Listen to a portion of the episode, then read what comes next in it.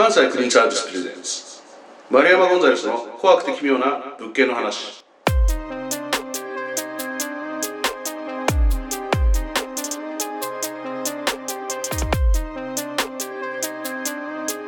ジャーナリストの丸山ゴンザレスです。この番組では事故物件やゴミ屋敷など特殊な現場でお掃除をする企業関西クリーンサービス全面協力のもとその清掃現場で起きた怖くて奇妙なお話をお届けする番組です。始まりましたねはい、始まりましたね。はい、えー、始まりましたね的な、はいあの戸田さんの台本に書いてあるんですえけえど、あの戸田さんあの、はい一応放送作家さんえです、ええそうです。はい。はい、いつもお相手を務めていただいているんですが、はい。あの放送作家の戸田さんっていろいろ情報を収集するじゃないですか、はい。えその中にうんやっぱりその事件ものとかもあるんですか、え事件もまああの時々ですよ。基本あのテレビのバラエティの仕事が多いんで、結構有名な事件の裏側とかなんかそういうのをまああの番組として取材することはありますけど。まあ、うん。今回はある種事件なんですけど名もなき事件といいますか、うん。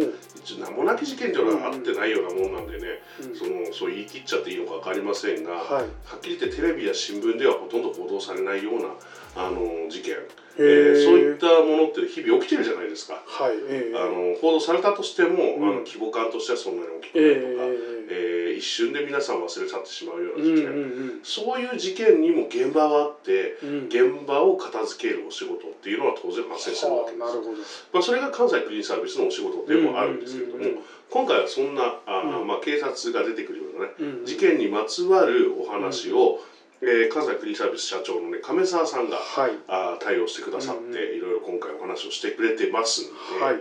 その辺聞きたいなとはい。いう感じでございます。ということでそれではお聞きください。えー関西クリーンサービス亀澤さんです。よろしくお願いします。よろしくお願いします今回はどんなお話でしょうか？本当に2週間ぐらい前に請け負った現場なんですけれどもはいめちゃめちゃホットじゃないですか。はいあの大阪府、まあ、ここまででちょっと地名は伏せておくんですけれども大阪府内で死体遺棄の現場死体遺棄があったお部屋の特殊清掃を行いました。死体遺棄というとなかなか穏やかじゃないですね。そうですね。中はちょっとゴミ屋敷のようなマンションだったんですけれどもね。私お伺いさせていただきまして、まあ、賃貸マンションだったんですよ結構まあ築年数ももう60年ぐらい経ってるようなどんよりしたコンクリートの打ちっぱなしというかもう、まあ、こんなん言ったらオーナーさんに悪いんですけれども刑務所みたいなマンションでしたね雰囲気はもうとにかく暗い感じ？もうすごい暗いですもう廊下にも明かりもないですしあここでこんな事件起きてんなっていうふうにもう全国ニュースにもなってるんで、ね、それこそもうスマートフォンでネット記事検索していただいて多分あこの現場かこの事件かっていうふうに分かるぐらいの死体遺棄現場でした。であのーまあそのお部屋の中で2部屋ある 2DK のお部屋なんですけれども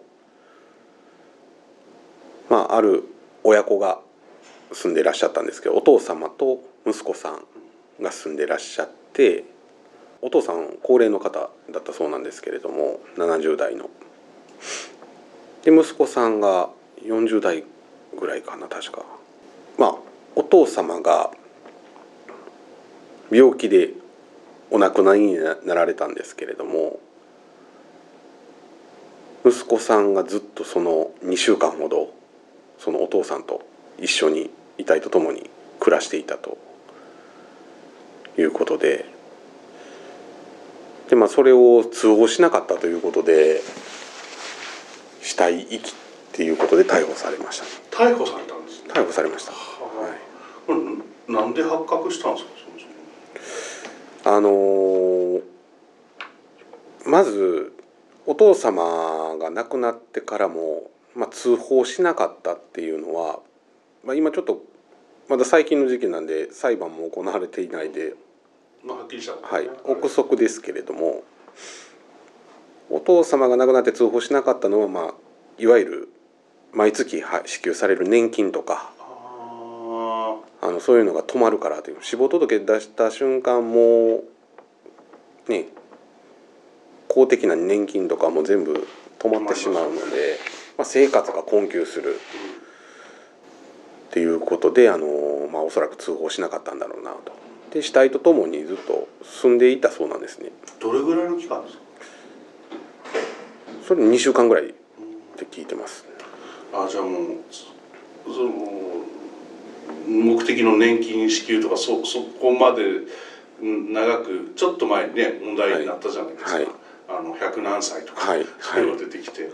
ああいうふうなのをしようとしようとというか意図的かどうかわかんないですけどそういうふうなことを考えてらっしゃったと思います、はい。おそらくそうだと思います。であの、まあ、バレたきっかけっていうのはあの、まあ、だんだん遺体と暮らしていくと、まあ、やっぱり遺体も腐敗していくので、まあ、匂いに耐えきれないっていうのもあったんでしょうね。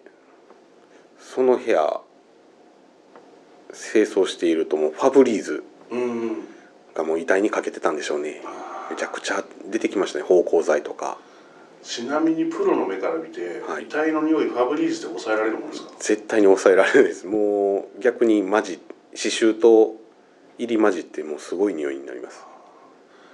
なんかあのーここ最近の話ってことはまだちょっと暑さが残ってるぐらいってことですか？そうなんですよ。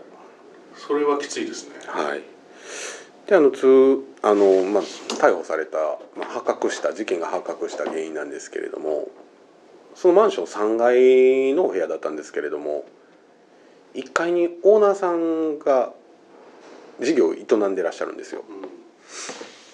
でオーナーさんともそのマンションのオーナーさんとも仲いすごい良いらしくてまあ普段お仕事行く時とかもご挨拶したりとかしてたんですけれども。でそのオーナーさんになぜそんなこと言ったのかわからないんですけれども家帰ったら久々お家に帰ったら親父が死んでるっていうふうにオーナーさんに相談したらしいんです。ねどうしたらいいやろう。いやそんなこそんなん大変やからすぐ警察電話して病院呼びっていうことでオーナーさんはおっしゃったらしいんですけどね。でもちろん事情聴取2人で暮らしてたんで事情聴取受けるじゃないですか。で警察はこう周りの防犯カメラをうん。全部数日間のやつを全部見てたらちゃんとその息子さん家帰ってるんですよ毎日。で最初はまあ「いやお前殺したんちゃうんか」っていうふうに疑いかけられて、まあ、実際、まあ、殺したっていう事件性はなかったんですけれどもまあ死体死んでることを知ってても放置していたっうんていうことでそれで死体遺棄で逮捕されました。詳しいことはまだあのいろいろは判明してないしあのこれから裁判とかもあるでしょうけど、はい。息子さんってそのなんてお父さんの年金とかを当てにしなきゃいけないぐらいの感じだったんですか？そうですね。あの親子で腰回収あされてたそうなんですね。はいでまあ親子で同じね職場で同じお仕事されてるんで仲良かったんかなって僕は思ってたんですけれどもね。うんまあ伝票とかやっぱり給料の明細とかも片付けしてたら出てくるんですけれどもまああまりそんな裕福な感じではなかったですね。いや結構お父さんの年金で生活の基盤を支えているところもあった。そうですねはい。あー。まあ、今でもこういうご時世ですからそういうふうな、うん、公的年金が一つの支えになっている家っていうのは全然無数にあるでしょうから、あの本来ね亡くなったらすぐ警察なり何なり病院だったら届けなきゃいけない、はいだけどっていうのでちょっとこうちらつくんでしょうね年金なくなったらどうしようとか。そうですねはだから遺体と一緒に暮らしてるところで僕も初めてこうその死体遺棄についてちょっと調べてみたんですけれども死体遺棄罪になるんですね。あなりますねあなるんですね。あのちゃんと届けないと。ああですね。だからあの自然な流れで届けるのがあの、ね、何かしらでちょっと遅れたりしてもやっぱり警察は事件性があるんじゃないかって当然調べてきますからそれ意図的に遅らせたとなるとそれはもちろんあの死因に何か関係してるんじゃないかと、はい。そういうふうにやって当然調べてきますから、あのでもまあ人間ですからね多少のねなんか動揺して一晩とかはあるかもしれないですけどもう2週間となるとさすがにですよね。そうですね。今までの担当された現場の中でそういうふうにこうなんですかそのご遺体と一緒にいたっていうのはじゃあ亀澤さん的にはなかったんですか？あありますあります。あのただねあのご遺体と一緒に暮らしてもうそのまま亡くなってるんですよ。要はその一つの物件に二つ遺体が発見されたとかね。一緒に例えば夫婦今でも覚えてますけど夫婦で住んでてまあ先に奥様が亡くなられて奥様のご遺体とともにずっと生活してたんですけれども、まあ、そのご主人さんがですねあの奥さんを亡くされたショックでもうご飯も喉を通らないと、まあ、餓死していたと、まあ、そういうケースはありましたね。はい、もう最上級の愛じゃないかなと僕は思ってるんですけど、それはまあ愛といえば愛ですけど、なもしかしたら奥様としてはちゃんとまあまあ、全うしてほしかったかもしれないですから、そこに関してはね、はい。あのー外部の入り込む余地はないんですがでもそういう話を聞くとなんとも切ないですね。今回のだってあのお話の息子さんだってちゃんと届け出てれば別にうんうんなんだろう。何のことはなく普通にこう過ごせてたと思うんですけどちょっとこうねちお父さんの年金っていうものがちらついたばっかりにっていう感じですね、うん。まあまあその辺もねどういうことがあったのかこの先もっとまたおいおい明らかになるかもしれません。どどうかまあそんなあ明かしてもそんなね どうなのかっていうのはあるんですけど。いやーでもこの先そういうのもまたありそうですね。ですね。うん特に日本全体がちょっと今貧しくなっていく、あのー状況ですから、あのー公的年金なんていうのはね、あのー本当に本人にね付随する紐付けられてるもんですからその人が亡くなったら確かに問われますもんね。はい確かに。とはいえ、あのー個人のまあねあの弔うっていうことも大事なイベントですからイベントっていうか最後人生最後のイベントですからねその人にとってはね。まあちゃんと見送ってあげたいなとできれば見送れるような状況をねちゃんと作れるといいなと思いますね。一応各方面に気を使った僕のフォローでした。どうもありがとうございます。ありがとうございます。はい、いかがでしたか。冒頭でね、僕があんまりあのね無名の事件みたいなの言いましたけど、全国ニュースになったんですね。ああそうなんですか。ただね、全国ニュースになったとはいえ、皆さんの記憶に残るようなニュースではないのと、うん。正直この手の事件最近多くないですか？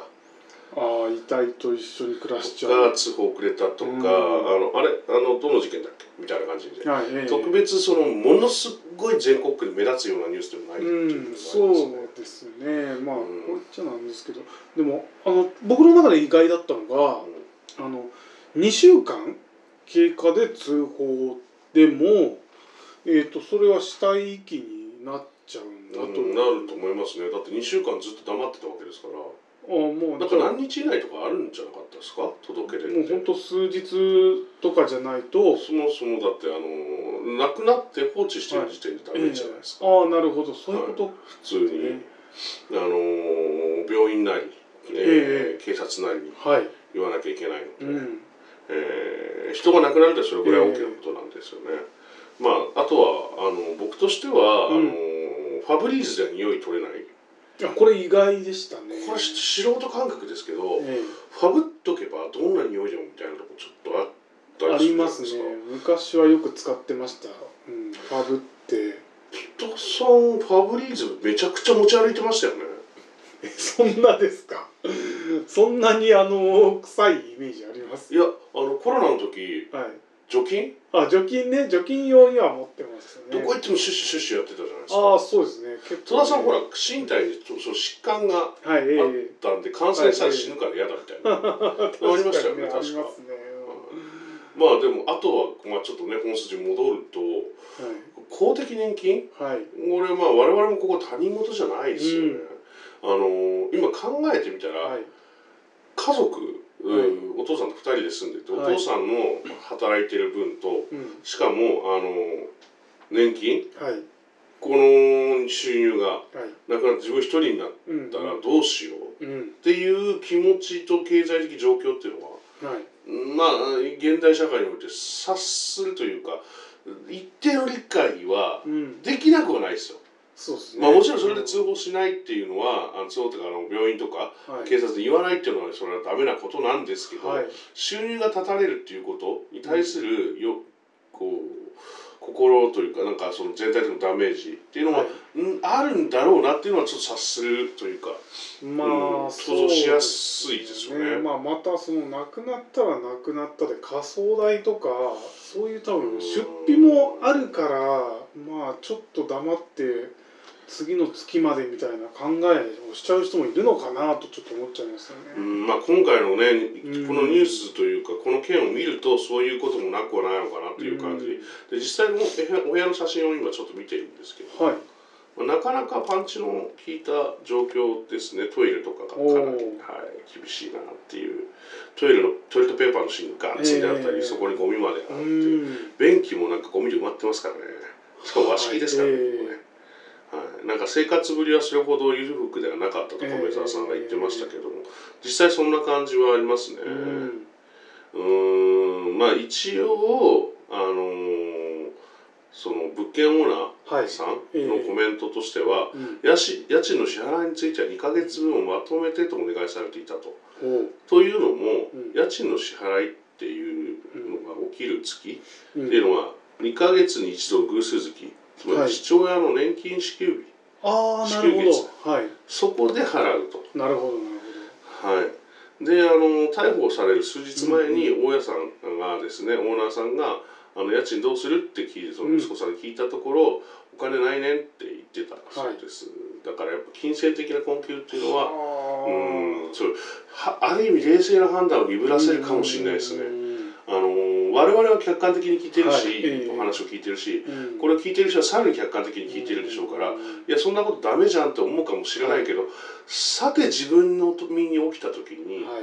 対処できるかどうか、うん。実際僕も身内の死に慣れてるわけでもないですから、人の死に触れることはあっても身内の死ってまた別物じゃないですか、はいだからそういう意味ではちょっと大変なのかななんて思ったりもしますね。そうですね。なんか何らかのなんか救済制度的なものがあるとまたなんかね。うん。特にこれから高齢化社会で一気にどんどん亡くなってくる人も当然増えていくからいろんな設備施設が追いつかなくなってくるし、あのーあんまりお高いとね二の足を踏みがちな人も出てくるんでしょうね、実際うん。この方なんてそのうんまさに二の足踏んだパターンじゃないですか,、はい。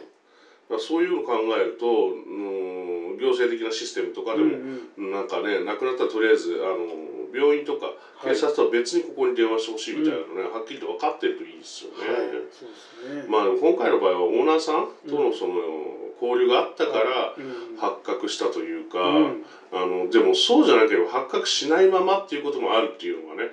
あの亀澤さんのね、うん。後半のお話でもありましたよね。はい。ええ。なんかそのお二人暮らししていて一人亡くなって、うん。もう一人が亡くなってそれから発見されるみたいな。はい。ええ。でなんか死因の状況から見るとうん。片方は先にももっと古くに亡くなっていたみたいなのが分かるっていう、んんこれは発見されて発覚したけれども、うん。あのこの今回のねあの、そうじゃないやつもあるんだっていうこと。だからうん。実際起こり起きてるんですね、はい。うん、なかなかな感じでしたけれども。あのやっぱりこう亀澤さんの持ってくるネタって社会問題になることが多いですね。はい多いですね、うん。うん。まあなんか日本の縮図が見えると言いますかね。うん、そうなんですよ。であのこれまたショックなのは大阪だってことですね。俺ら大阪ってもう少し義理人情なにわ節の世界ではい。隣近所めっちゃ声掛け合ってて孤独孤立とはなんか無縁な感じするじゃないねですか、そういうイメージありますよね、はい、でも全然そんなことないですよね。やっぱりまあ日本全体の問題なのかな。うん一応ね「怖くて奇妙な物件の話」というタイトルでやってる番組なんですけども、はいこの先もね社会問題的なねこういう物件のお話っていうのも、うん。あのいろいろやっていきたいなと。幅広く幅広くはい。やっていきたいと思いますので、はい、ということで今回はこんな感じでいかがだった